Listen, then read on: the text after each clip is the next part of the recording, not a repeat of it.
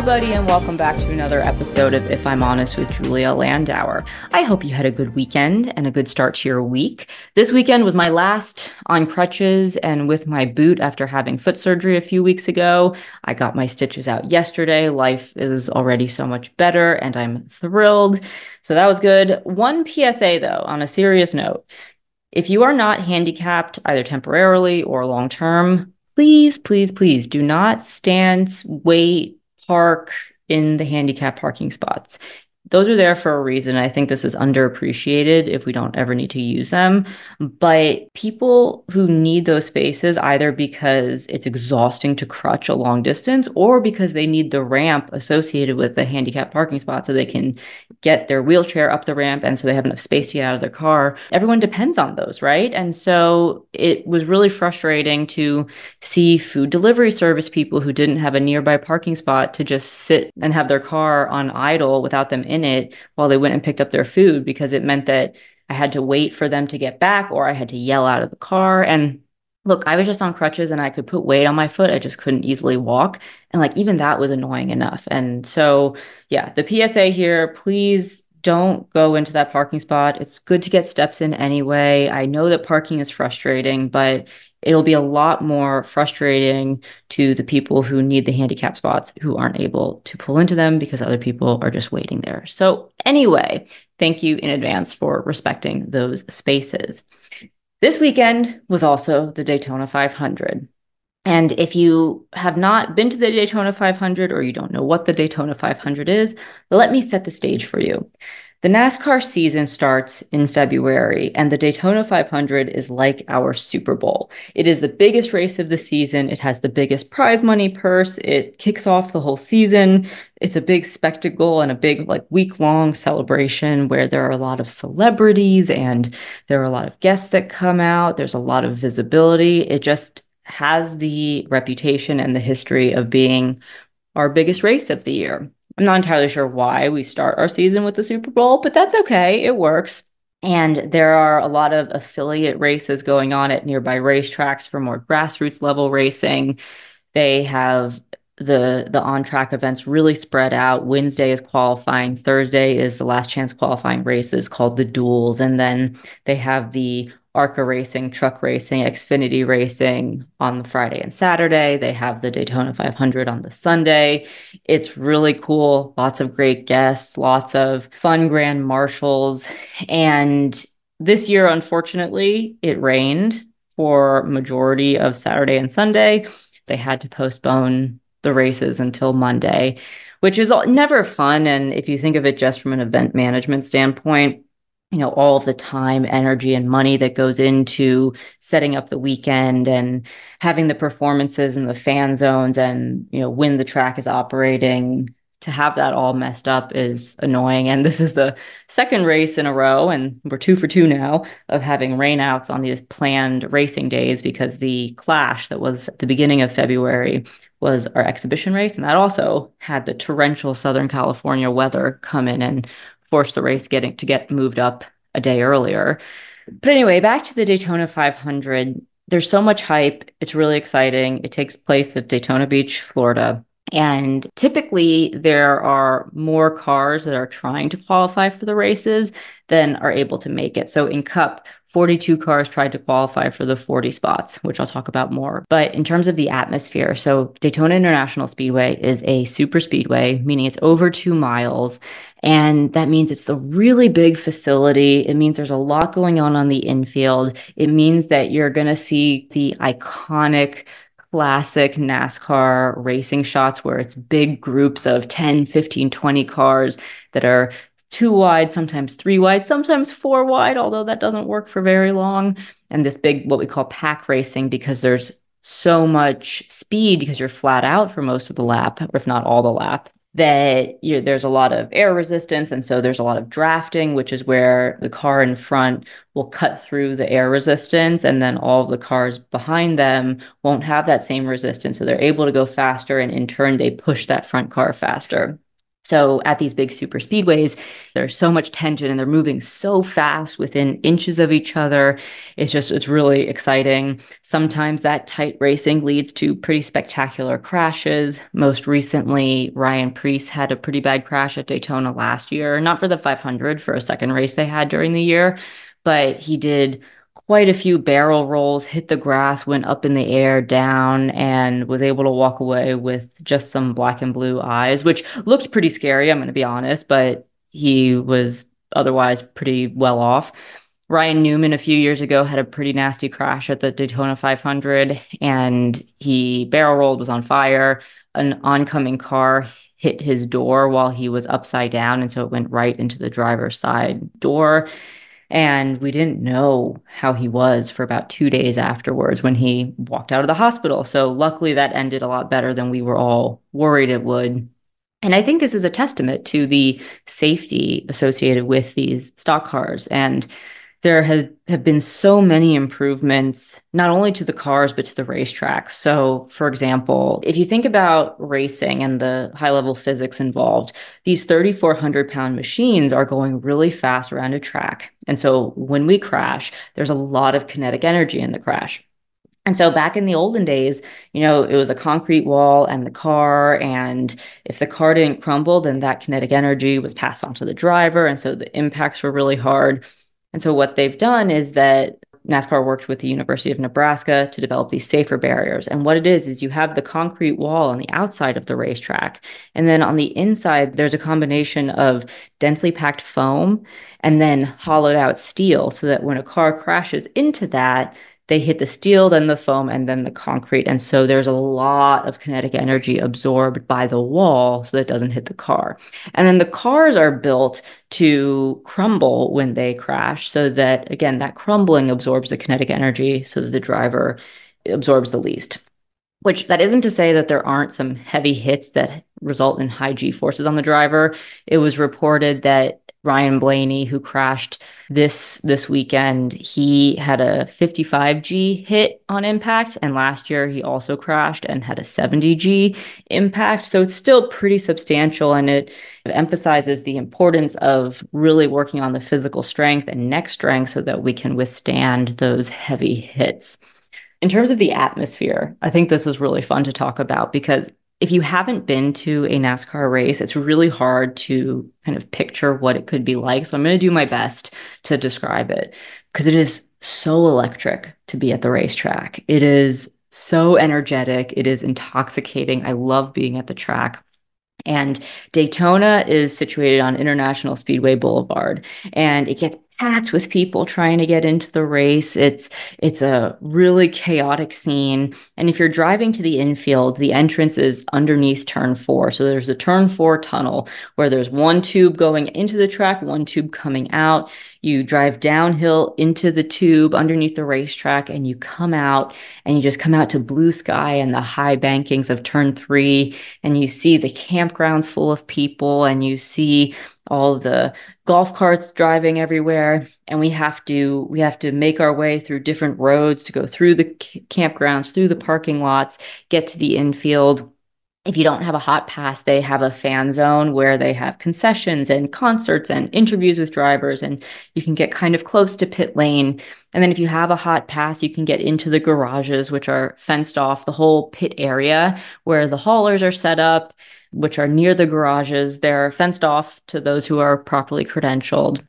And it's bustling. Let me tell you, people are walking around so quickly. Sometimes crew members are running back and forth from pit lane to their garages. You're seeing these teams of people pushing the race cars to tech and through tech, and there are fans asking for autographs. It's usually pretty hot during the Daytona 500 day itself. And so people are sweaty and they're a little stinky, but everyone's excited to be there. And pit lane is really busy and really crowded and you bump into people that you've known in the industry for decades and it's it's really cool you feel the energy you feel the energy of the fans in the stands you feel the energy of everyone around you and the best analogy i can give is that it's kind of like an ant farm like things are just happening so quickly you smell the rubber, you feel the vibrations of the cars going around the track. It is so loud. You hear how sound travels slower, and it is so much. It is a sensory overload for sure. But it's really, really exciting. And I highly recommend trying to get to the infield of a racetrack. And if you're going to the stands, it's also super awesome. So when I've watched from the stands at Daytona, I typically park a little further away because parking, like most sporting events, is just messy.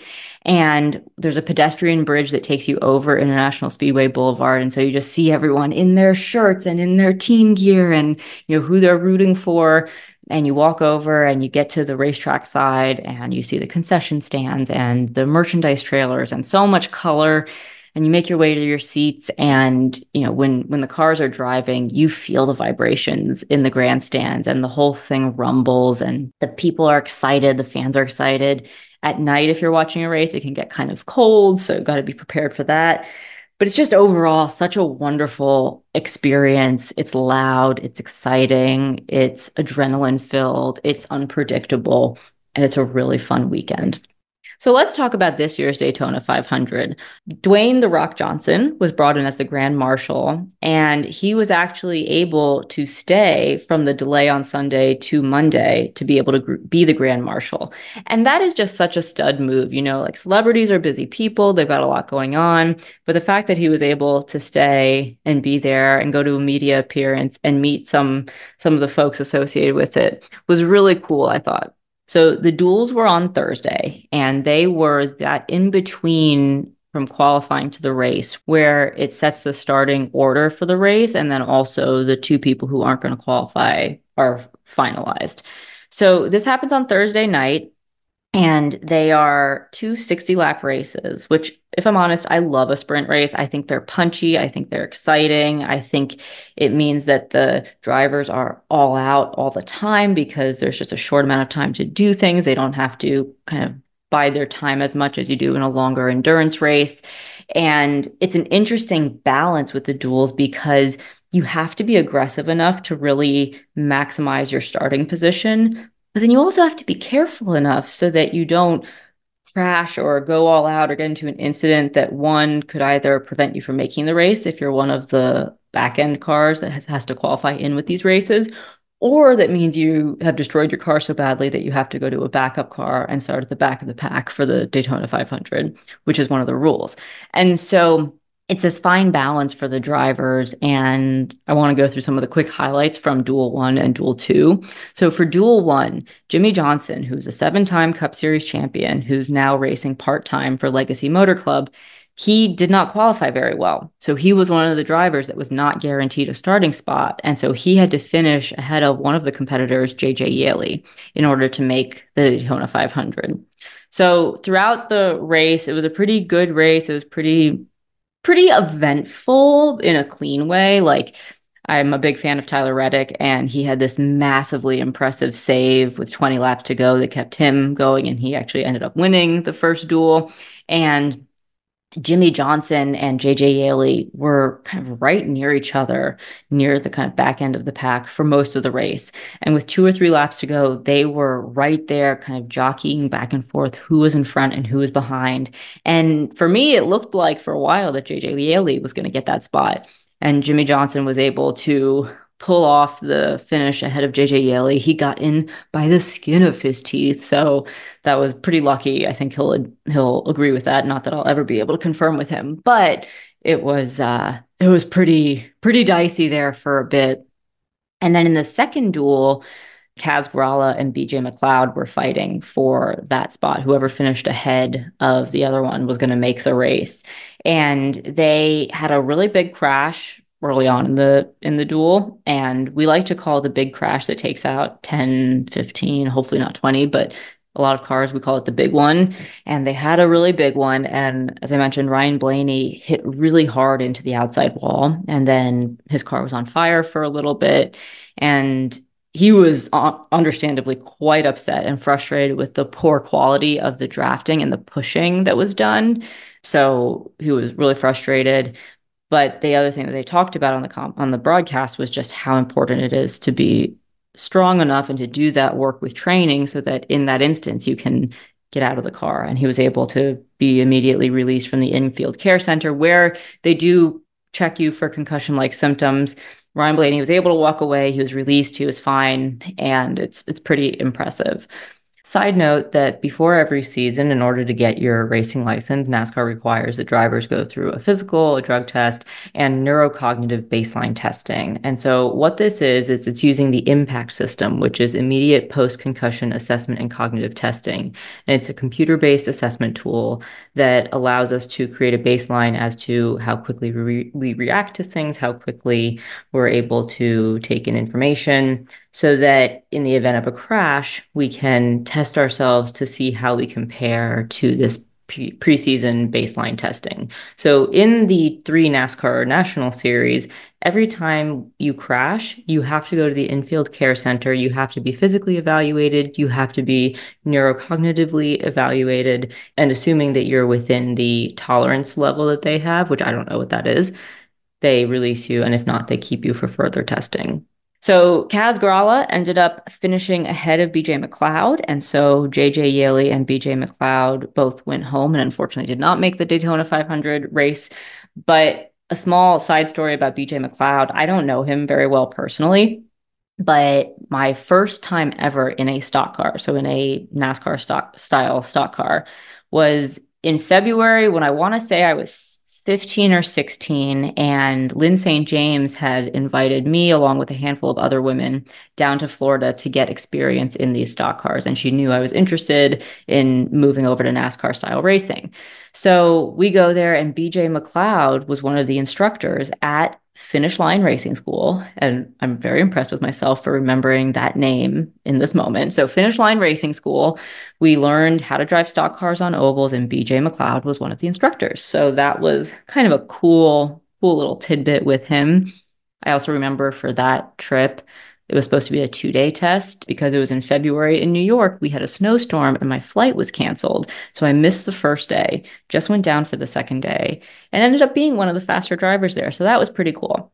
So those were the duels. I'm not going to get into the ARCA truck or Xfinity race and truth be told, I'm recording this before the Daytona 500 has taken place because I'm a working woman and I have to do this on the weekends.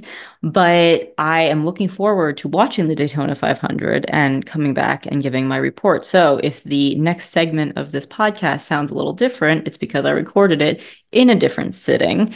And so this next little bit will be my thoughts on the race. Okay, guys, I am back from watching the Daytona 500. I just walked upstairs from watching it. Let me tell you, that was a great race. I thought it was super good. It was really impressive. There was so much talent. I'll get into more specifics in a second. But going back to the beginning, The Rock did an amazing command to start the engines. He really leaned into it. He embodied the enthusiasm that all the fans have. I really loved it. I was also super impressed because there was a huge crowd on site in the stands. Like it was looked like it was pretty much the sold out crowd that it was going into the weekend. And that's despite the weather delay. So that is super cool.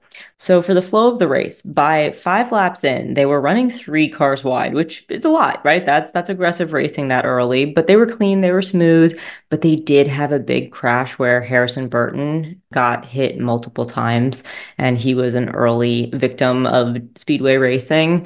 And on top of that, a, another element that they had to deal with was because it rained all weekend, the grass on the infield was wet and soggy and muddy. And so cars had to be careful because when they spun out, they ran the risk of getting stuck in the grass, just like Carson Hocevar did, which was really upsetting because in a normal weekend without the rain, he probably could have kept going. So that's always tough.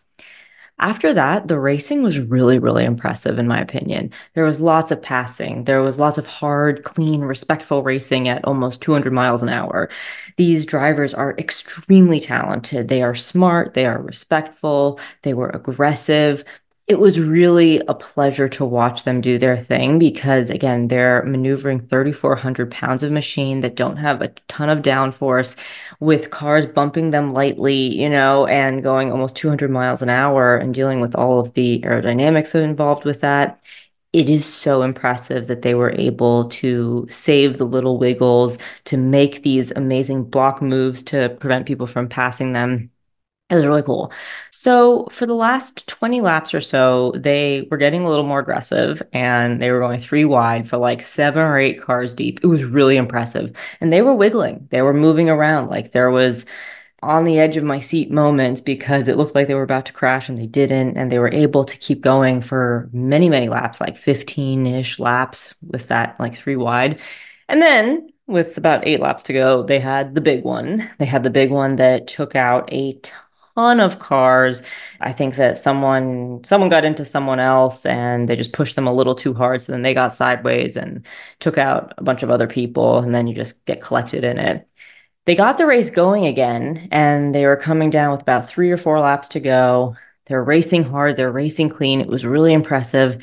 And then as they took the white flag, which meant one lap to go, they started crashing and they pulled out the caution after the white had gone. And so the rule in NASCAR is that if you take the white flag, if the leader passes the white flag one to go marker, then whatever the next flag is ends the race. If it's a checkered flag, great. If it's a yellow flag caution, fine. The race is still considered complete. So because the caution came out like milliseconds after the white flag came out, William Byron was our winner of the Daytona 500. William Byron races for Hendrick Motorsports, and today, apparently to the day, marks the 40th anniversary of Hendrick Motorsports being in NASCAR at the Cup Series. They are the home of seven time champion Jimmie Johnson. Super impressive team. So it was really fun to watch. And overall, I think it was a great Daytona 500. I am getting ready to wrap up this recording and go watch the NASCAR Xfinity race, which is taking place later this evening. Busy Monday for racing. And I would love to know what you thought of the Daytona 500 if you watched it. So please leave a comment. Guys, that is our show. Thank you so much for letting me be honest with you on my thoughts of the Daytona 500. If you like this episode and want to support me, please go ahead and share the episode, share the podcast, rate it, review it, send it, you know, all the fun things. I look forward to seeing you next week.